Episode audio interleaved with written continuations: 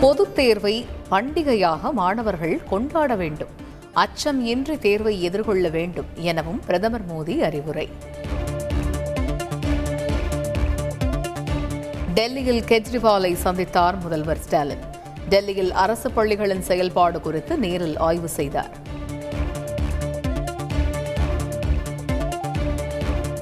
தமிழகத்தில் கல்வி மருத்துவத்திற்கு அதிக முக்கியத்துவம் அளிப்பதாக முதல்வர் ஸ்டாலின் உறுதி. டெல்லியில் உள்ள மாதிரி பள்ளி போலவே தமிழகத்திலும் துவங்கப்படும் எனவும் அறிவிப்பு.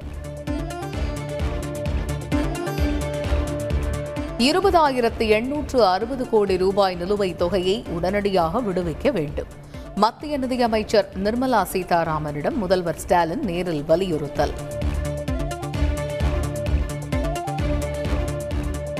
தமிழகத்தில் கொரோனா கட்டுப்பாடுகளில் கூடுதல் தளர்வுகள் அளிக்கப்பட வாய்ப்பு. சுகாதாரத்துறை அதிகாரிகளுடன் முதலமைச்சர் ஸ்டாலின் ஆலோசனை செய்ய உள்ளதாக தகவல். தமிழகத்தில் இருபத்தி ஏழு சுங்கச்சாவடிகளில் ஐந்து ரூபாய் முதல் எண்பது ரூபாய் வரை கட்டணம் அதிகரிப்பு. பெட்ரோல் டீசல் விலையும் உயர்ந்துள்ள நிலையில் வாகன ஓட்டிகள் கடும் அதிருப்தி. சுங்கச்சாவடி கட்டணத்தை மத்திய அரசு திரும்பப் பெற வேண்டும் என அன்புமணி ராமதாஸ் கோரிக்கை.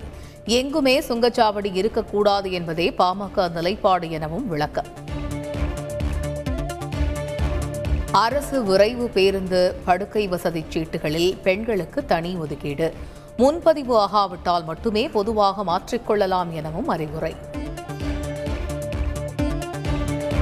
சென்னையில் பள்ளி வேன் விபத்தில் சிறுவன் பலியான வழக்கில் பள்ளி தாளாளருக்கு நோட்டீஸ். பத்து கேள்விகளுக்கு இரண்டு நாட்களுக்குள் பதிலளிக்குமாறு போலீசார் உத்தரவு.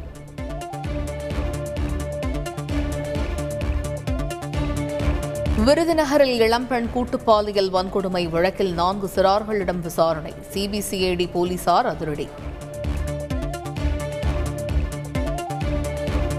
நீதிமன்ற உத்தரவை மதிக்காத செயலுக்கு சிறை தண்டனையே பிரதானமாக இருக்க வேண்டும். கட்டட விதிமீறல் தொடர்பான உத்தரவுகளை ஐஏஎஸ் அதிகாரிகள் கருத்தில் கொள்வது இல்லை எனவும் உயர்நீதிமன்றம் வேதனை.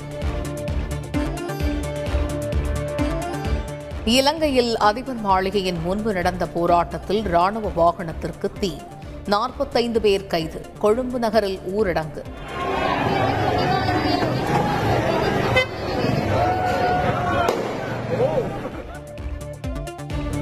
தமிழகத்தில் ஏப்ரல் மாதத்தில் வெப்பநிலை இயல்பை விட குறைவாக இருக்கும். மழை அதிகமாக இருக்கக்கூடும் எனவும் இந்திய வானிலை ஆய்வு மையம் தகவல்.